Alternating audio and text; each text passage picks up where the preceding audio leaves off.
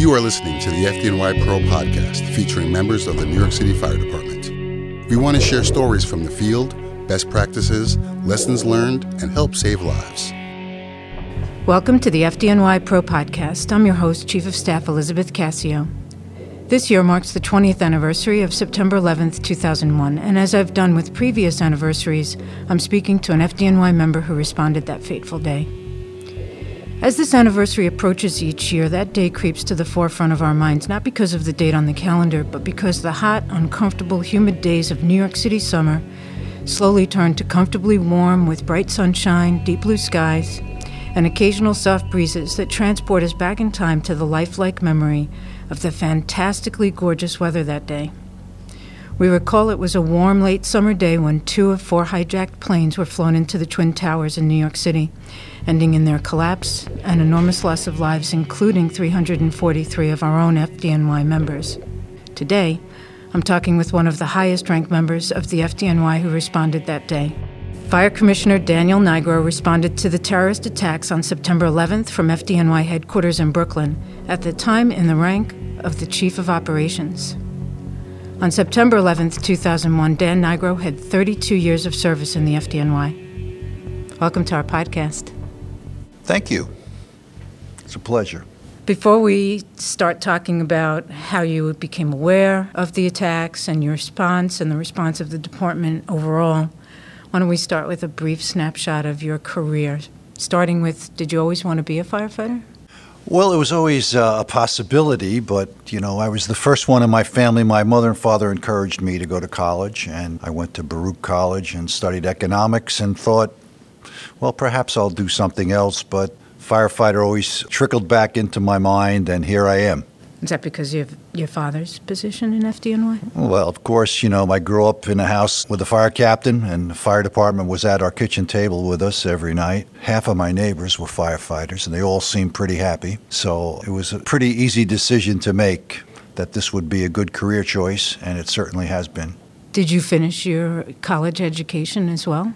I finished early in my fire career. I, I, didn't graduate before I came on the department. I was 21 years old and I had a year left in school.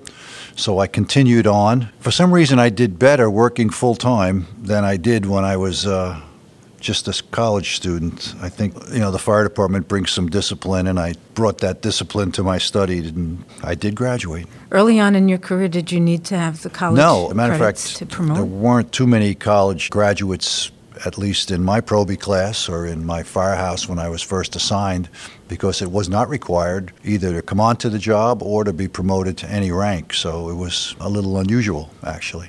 You started promoting through the ranks pretty early on in your career. Did you have this aspiration from the beginning? Well, because my father was a captain, I felt I needed to reach that rank so that my family wouldn't think, you know, we knew he wasn't as smart as his father. I wanted to prove them wrong, and I studied very hard. My father encouraged me. He said, You know, a lot of people study for these tests, and if you don't really prepare yourself, you might pass, but you'll never get promoted. So I took him up on that, and I wrote a very high mark on the lieutenant's exam. So I was promoted with the first group in 1977. And subsequently, the other tests seemed to fall into place when I took them I think good preparation for the lieutenant's exam translated into success in later exams. And over the course of your career, you worked in multiple different areas. You didn't just stay in the field the entire time, right? Oh, I was in the field uh, as a firefighter, lieutenant, captain, but once I reached battalion chief, I took a little detour to headquarters and I worked for a deputy commissioner. I worked as the chief of personnel, as the chief of health services, and it certainly gave me experience at things other than firefighting and learned a lot about how this department works behind the scenes and what people do that aren't in firehouses. That was helpful. That leads to other things like CFR, right, which is where we become acquainted. Then there's the merger.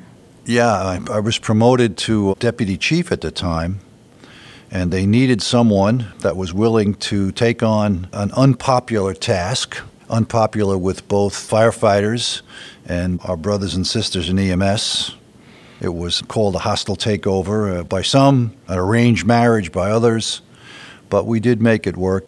It was a terrific thing to do, I think, for the people of the city, and that's really the bottom line. That's what the fire department's all about: is serving the people of the city. how could we do it better, training the firefighters in response to medical emergencies and bringing EMS in and supporting their efforts a little better than Health and Hospitals was at the time.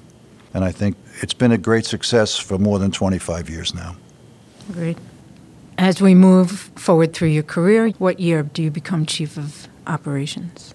Moving through various assignments after EMS, they had tour commanders then. My responsibility was responding to major fires and emergencies. Mm-hmm. And then I was promoted to Chief of Operations in 1999. Fast forward September 11th, 2001. You come to work, and how does the day unfold? Well, the days usually began for the staff in Chief Ganci's office, mm-hmm.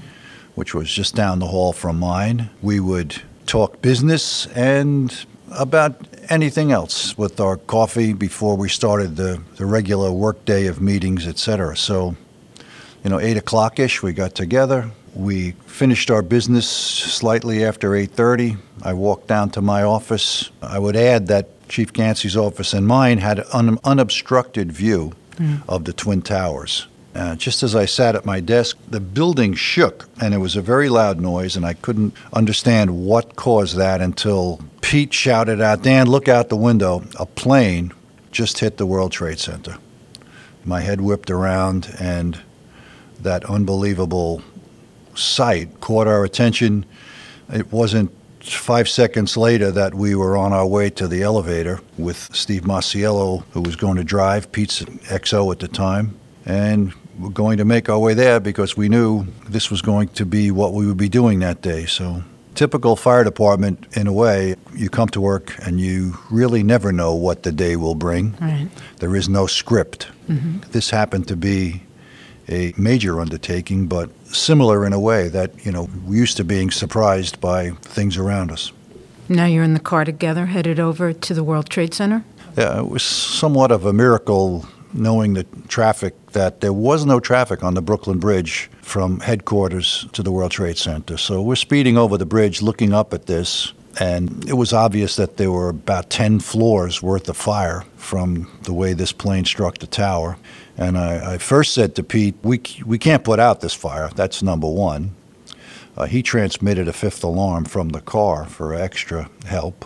And I, I said, this will be the worst day of our lives because, I mean, obviously, not only people in the plane and people in the building were already dead, more were going to die, and uh, our members would be in terrible danger working at this event. So we really formulated a plan to rescue as many people as we could. Mm-hmm. You know, extinguishing this fire was uh, was just not going to happen. Perhaps we could extinguish some amount of fire in a stairway to get people out, and that was about it. Why were you so convinced of that? Was it just too big? Yeah, I, I, mean, I've worked high rise fires before. I worked in Manhattan for many years, mm-hmm. and uh, one floor of fire is incredibly difficult to put out in a high rise building. Mm-hmm. The, the, size of the Twin Towers, the footprint is 200 feet square. Multiply that square footage times 10. It just can't. It just can't be done. Mm-hmm. So the other plan was, how can we rescue as many people as we did? And uh, we were very successful in that, and would have been even more successful but really simply ran out of time. Right. When you arrive at the scene, had the second plane hit yet? No, thanks to the light traffic, we were already at the command post. We had sent folks into the North Tower, and we heard the roar. The plane was traveling at such a rate of speed. Just had a chance to look up in the air and spot that plane striking the South Tower. At the time, United had an unusual color scheme on their plane. It was like a tan or whatever. Is that the point where you recognized that this was an you know a large airliner that had crashed into the first tower, or were you already thinking it was a large plane before you even got there? You know, I don't know why, but terrorism didn't initially come to mind when I looked out the window of my office. And what did come to mind was this was not a single engine or a twin engine, mm-hmm. six passenger plane.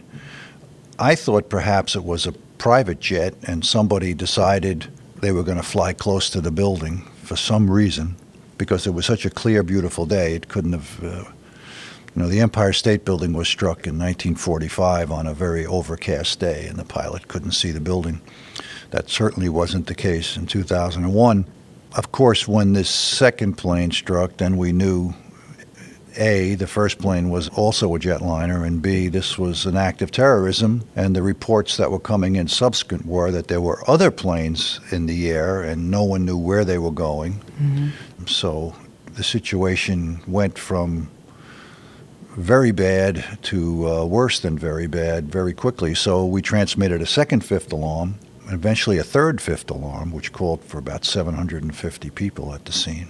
And that's all before the tower starts to come down? All before the towers came down, which seemed like a record time, for, especially for the South Tower, how fast that came down. But I walked around the building and I saw the damage that it did. Actually, parts of that plane hit from the south. They came out the north and went all the way across the, across the street. Mm-hmm and a whole corner of that tower was taken out on around the 78th floor, perhaps. And you could see that from the ground perspective? I could see it when I, not from the command post, but when I made my circumnavigating the building, I looked up and saw it, and I was shocked at the damage and kind of picked up my pace to get back to the command post. Not thinking that the building would collapse, but I certainly thought that we'd have some collapse up on the upper floors due to that damage I could see. At this point, you've sent a significant number of people into various uh, posts, right, in both towers. What was that experience like? You know, we had staff chiefs in both towers. Chief Callan and Deputy Chief Hayden were in the North Tower with uh, Battalion Chief Pfeifer. And then Pete and I, uh, we had Donald Burns on the scene and Jerry Barber on the scene, and we put them in command of the South Tower. Ray Downey, who was Chief of Special Operations, took a number of units into the hotel, which we were evacuating also at the same time. So we had it covered with operations posts and chiefs and uh, units. And you could see in the face of some of the units that were sent in that people had had concerns. And I've talked to some survivors who tell me they uh, they felt that they might not come out alive. So I could see it in their faces, and now I've heard it in the, in the words of some folks that uh, were lucky enough to get out of those towers, but uh, they knew what they were entering. And then someone asked me if anyone refused to ent- enter the building, any of our members, and the answer was no. Out of the 750 people called, everyone stepped up and did what they uh, what they swore they would do. When you take the walk around the perimeter of the buildings to assess the type of damage that you're dealing with. And now you're starting to head back to advise what you saw. What happens at that point? People often wonder how things play out and, you know, why some people survive and some people don't.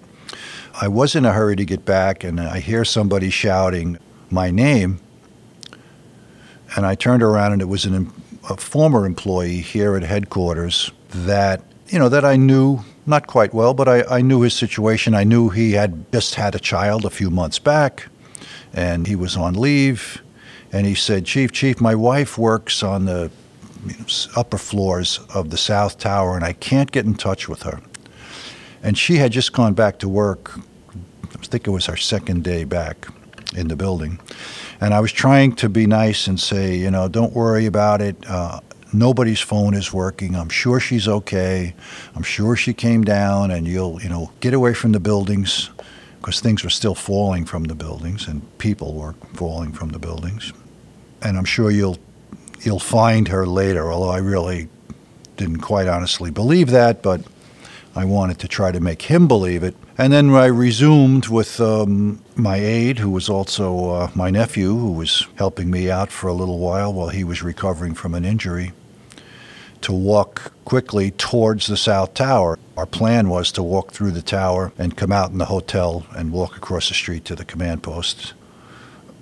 We made some progress walking towards it and suddenly heard a noise, and I knew what the noise was, oddly enough, although I didn't expect it, that the South Tower had started to come down in its entirety. I thought we were a little too close if we would have stayed where we were standing, so we turned around quickly and rushed towards some area of safety, which we did find in a doorway. And that building came down with that sound that people have talked about. You know, people talk about the sound of a train. It was really one floor coming into another in very, very rapid fashion. You know, bang, bang, bang, bang, bang. And although it seemed much longer, they say it totally collapsed in 11 seconds, followed by this terrible cloud of dust that ended up covering everybody and everything, and really had you feeling as if you would suffocate mm-hmm. because it became that hard to breathe. But we didn't, and we were able to get up and move on. Once you're able to see where you are in relationship to where the tower was and the other tower is still standing, do you start making your way back to the command post again? Is there radio traffic at this point? You know, there was some, but not a lot, and uh, a few people calling for car three, Chief Ganci, and no answer. I didn't think the worst yet at that point, but I didn't know what to think.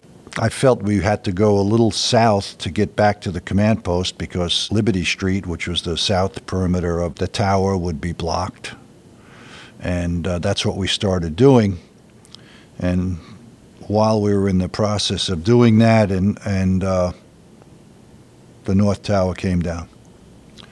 And again, the cloud of dust, which was, seemed to be moving from northwest to southeast, uh, enveloped us and stopped our movement for a little while. And we regrouped and continued back. Did you have to duck into another type of building or something? We did. We did, you know, and just wait for that cloud to uh, pass over and get back out. I think the worst part of that dust was the what it did to your eyes for a few days. The um, Yeah. the grit really did some damage. You try to wash it out, but it it had a little little help. So it, it was a little difficult to maneuver, but we we Yeah, we were considerably lucky. I think for our listeners, hearing a dust cloud, which is really the language we typically use to describe it, is almost misleading. It was it was almost solid in its consistency when you're first enveloped by it, almost like concrete sand. Yeah, I mean that's that's really what it was. A lot of abrasive material that pulverized when the building came down. Uh, getting that every went everywhere, and you've seen the pictures of folks what they looked like when they were covered in this dust. And look at what it's done since. Right. Now the air clears enough for you to have a sense of which way is north, which way is south, and you have to decide to make your way yet again back to where the command post Yeah, we spotted uh, a field com vehicle. So I asked the two uh, members there uh, to see what, what they knew, what, what they heard. I said, "Where is the command post now?" And they told me it was uh, it was now on Broadway.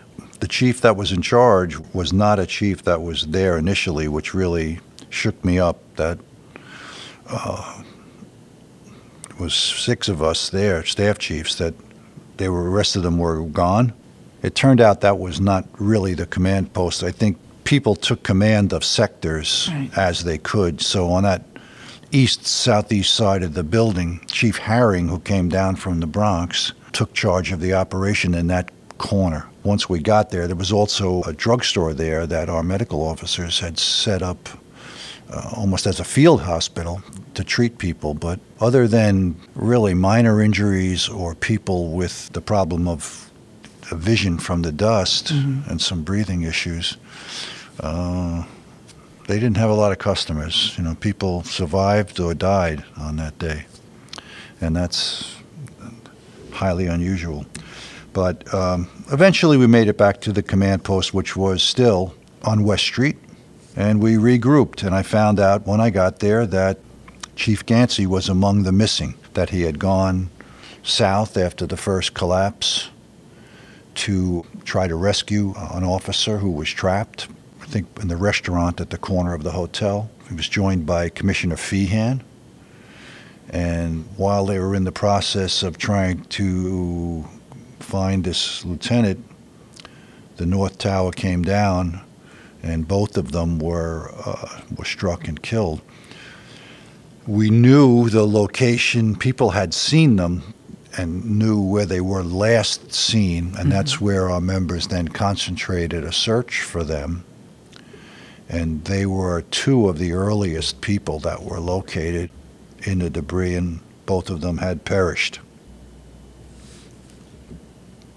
Prior to that period of time, how many people do you think the FDNY rescued? Well, we're told the number is somewhere in the neighborhood of 25,000. I think the number of people that got out of the building, you know, with our help or without, was just about everyone who was under the impact area. Everyone above the impact area in the North Tower, and all but a handful above the impact area in the South Tower were killed. And that's how the day went. I think some of our members stayed. There were many disabled people working. You can imagine among the size of the workforce mm-hmm. uh, having difficulty exiting the building. Mm-hmm. And some of our members stayed with them, tried to assist them. Some got out, and many did not. So they perished along with the victim they were trying to get out. How many days was the um, unaccounted for list unreconciled? Do you remember? Of course, the command board from Fieldcom was destroyed when uh, towers collapsed and recreating how many units were there and who were on those units because it occurred at the change of tours. And many members who were getting off duty, similar to Donald Burns, who was already relieved, responded anyway. So for the first few days, we had, you know, I think Mayor Giuliani said it was an unimaginable number of people died, you know, total number, of course we didn't know the number. And little by little, people worked day and night here in headquarters, and it took a few days, but we whittled the number down, which sounds unbelievable because the number is 343, from a potential of what we were looking at, you know, possibly 500, because of course we didn't know.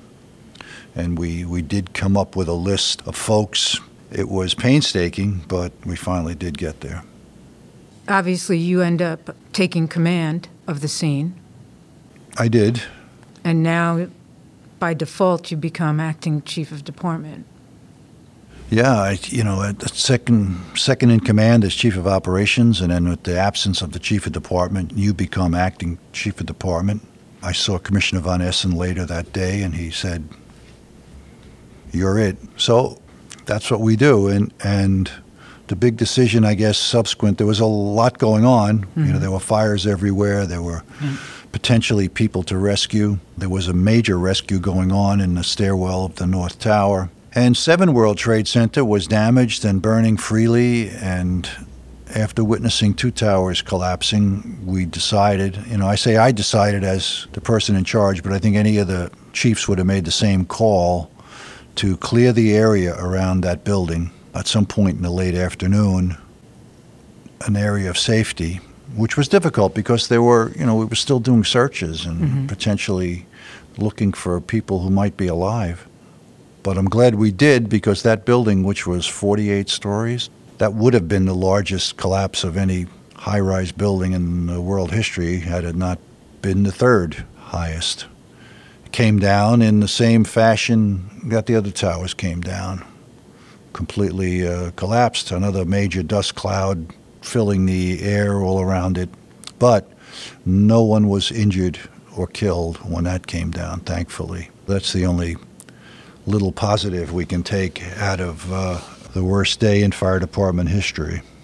You mentioned that for some people, turning left or turning right, maybe not in these exact words, made the difference between life and death. What do you think were the choices that you made that, that saved your life? Well, I, I always uh, I credit my mother for telling me to always be nice to people instead of telling that fellow I don't have I really don't have time for you. That delay, you know, and it's just uh, just uh, just what happened. You know, otherwise we would have probably been walking through the lobby of the South Tower uh, or talking to Chief Burns and Chief Barber and asking them how things were going there before we proceeded back to the command post. So that's that's the simple answer to uh, how life is. You know, some people were you know, standing close to another person. There were people that witnessed where Chief Ganci and uh, uh, Commissioner Feehan were, and they survived. So, obviously, right place at the right time. Who knows how uh, how these things go? How long do you stay on the scene before you make your way home?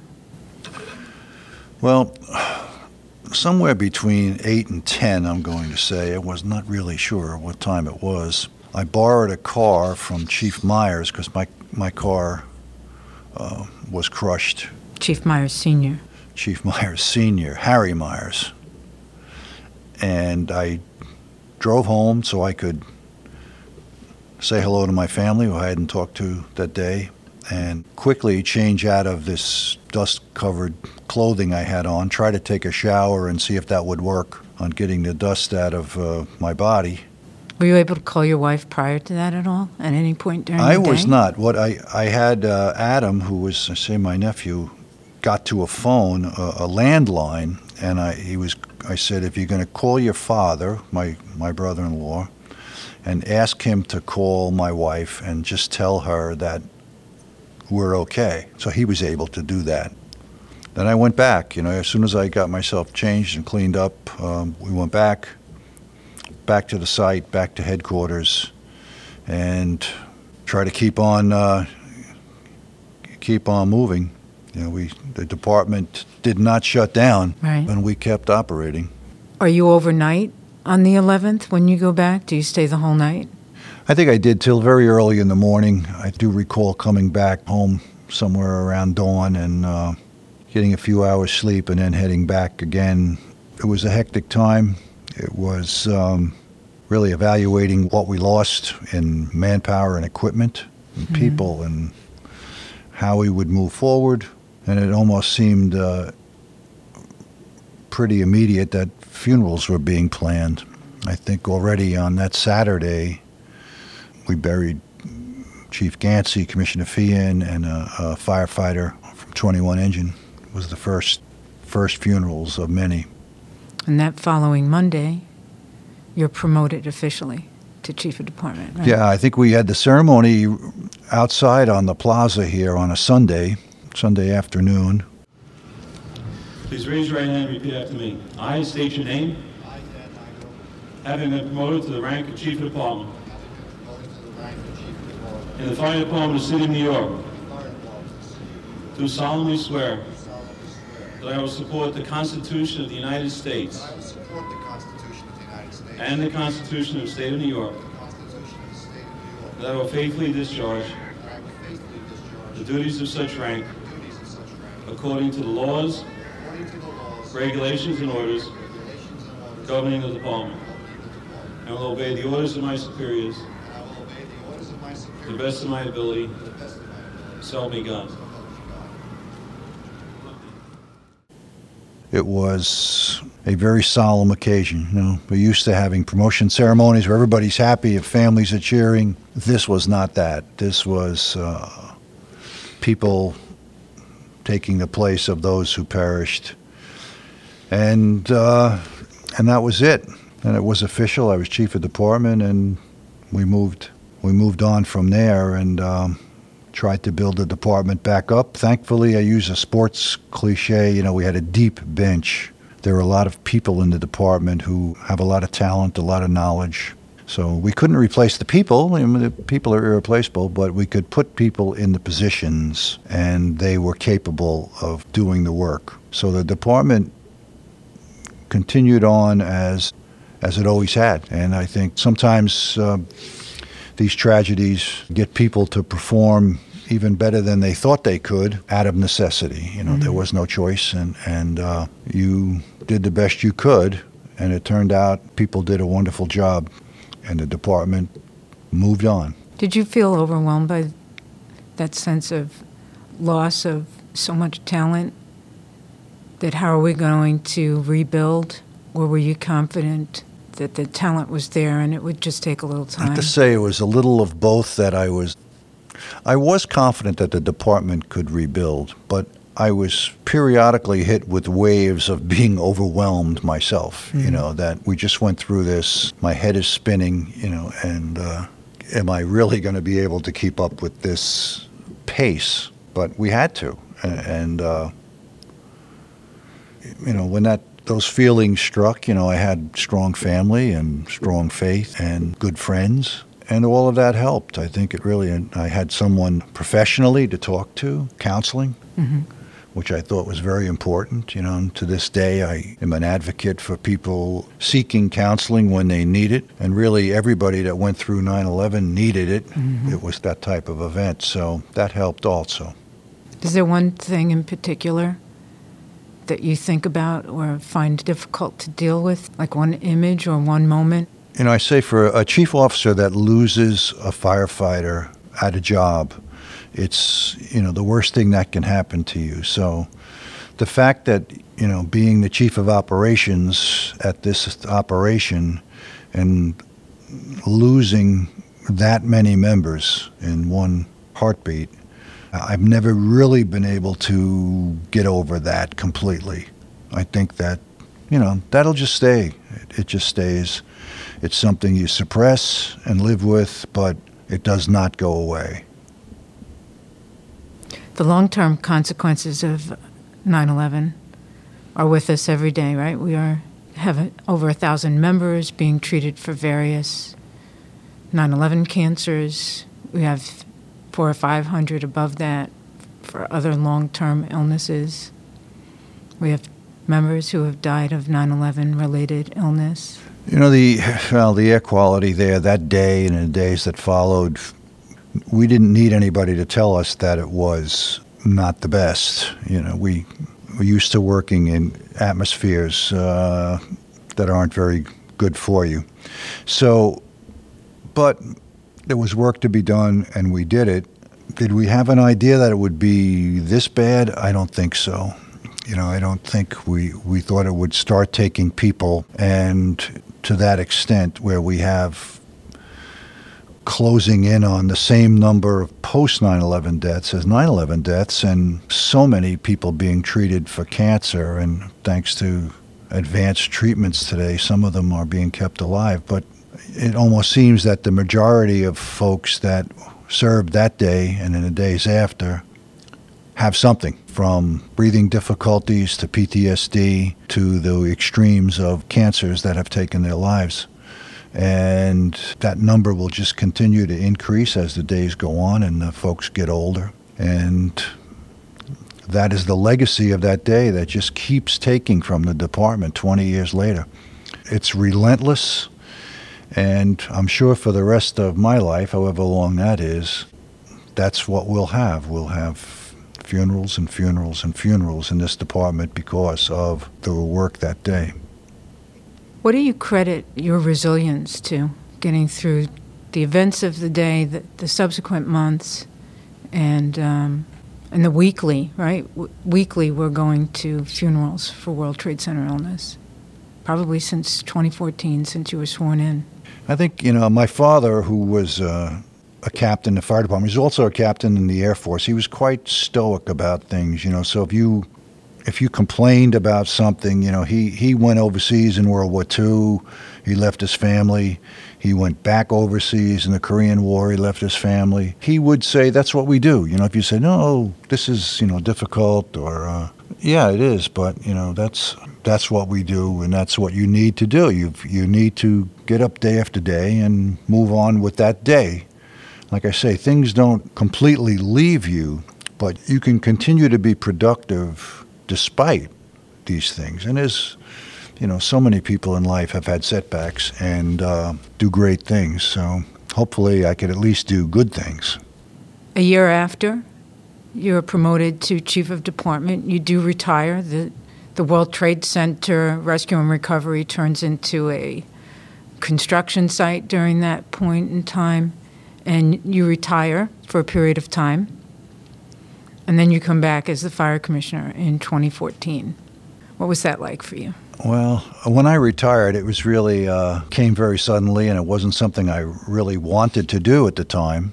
People might have thought that was, you know, I was beaten up by the World Trade Center. I had to leave, or this was my plan all along to retire early, but it wasn't, you know. But I, I left, and I never really got it out of my system, I guess you could say. And At the time, it was common, right, that the chief of department didn't really stay on more than a year because of the rules that were in It place? It was. We had a tenure rule that, you know, if you stayed for a year, you were granted tenure. And I thought perhaps they would make an exception because of what we went through and how we handled it. But no, uh, I, I wasn't going to be granted tenure. So I would have had to either step down as chief and stay in another rank or retire. And I chose to retire. But when Mayor de Blasio was elected, I saw an opportunity to come back, take a chance. Someone said, submit your resume, and I had to actually produce a resume because I wasn't looking for a job. And I got an interview, and here we are, and I was selected. It was really Steve Mosiello and I had talked about it a lot, you know, after we retired. He retired the same time I did. You know, maybe someday we'll come back and poor Steve uh, passed on from World Trade Center illness 10 years ago. He would have been very pleased. But I really didn't expect that many years later that I would come back as commissioner. I'm very proud that I did, very happy that I did. And um, I certainly stayed longer than I uh, might have imagined early on. I had no idea how getting back to work, how I would do with it, and it's been, I I have found it very rewarding to be the representative of the bravest and the best. How do you think this type of experience of 9 11 and the leadership and decision making that you had to execute during that time frame, how do you think it's helped you during this tenure as the fire commissioner? I think two, in two ways. I, th- I think one, in an unusual way, stepping away from the department gave me an opportunity to see things from different points of view for, as a, an outsider than I might have having continued on in the department at that point. Uh, and secondly, I think having gone through something as difficult as 9 11 the day and 9 11 the aftermath gave me a mindset that no problem is unsolvable or nothing is beyond our capability to deal with and to create a solution for.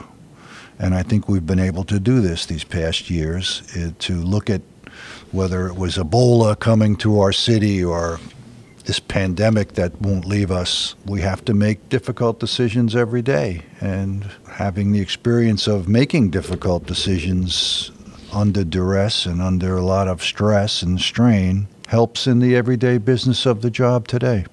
In 2014, the first 9 11 anniversary that you participated in as fire commissioner in an official capacity since you had retired, what was that experience like for you? I think each and every year that I've been back to the department and the anniversary comes up, the emotion is very, very difficult to overcome for me. It's very personal. The ceremony we've had at headquarters, these are four people that I was very close with. Their families, seeing them every year in this sad situation of, uh, you know, we should be celebrating their life, but it's it's really uh, it's a very sad occasion, and I do not look forward to this anniversary, any anniversary. I never will.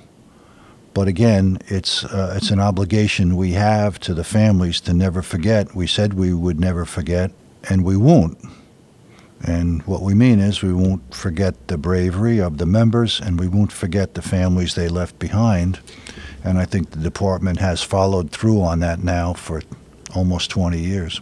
What do you see for the future of the FDNY?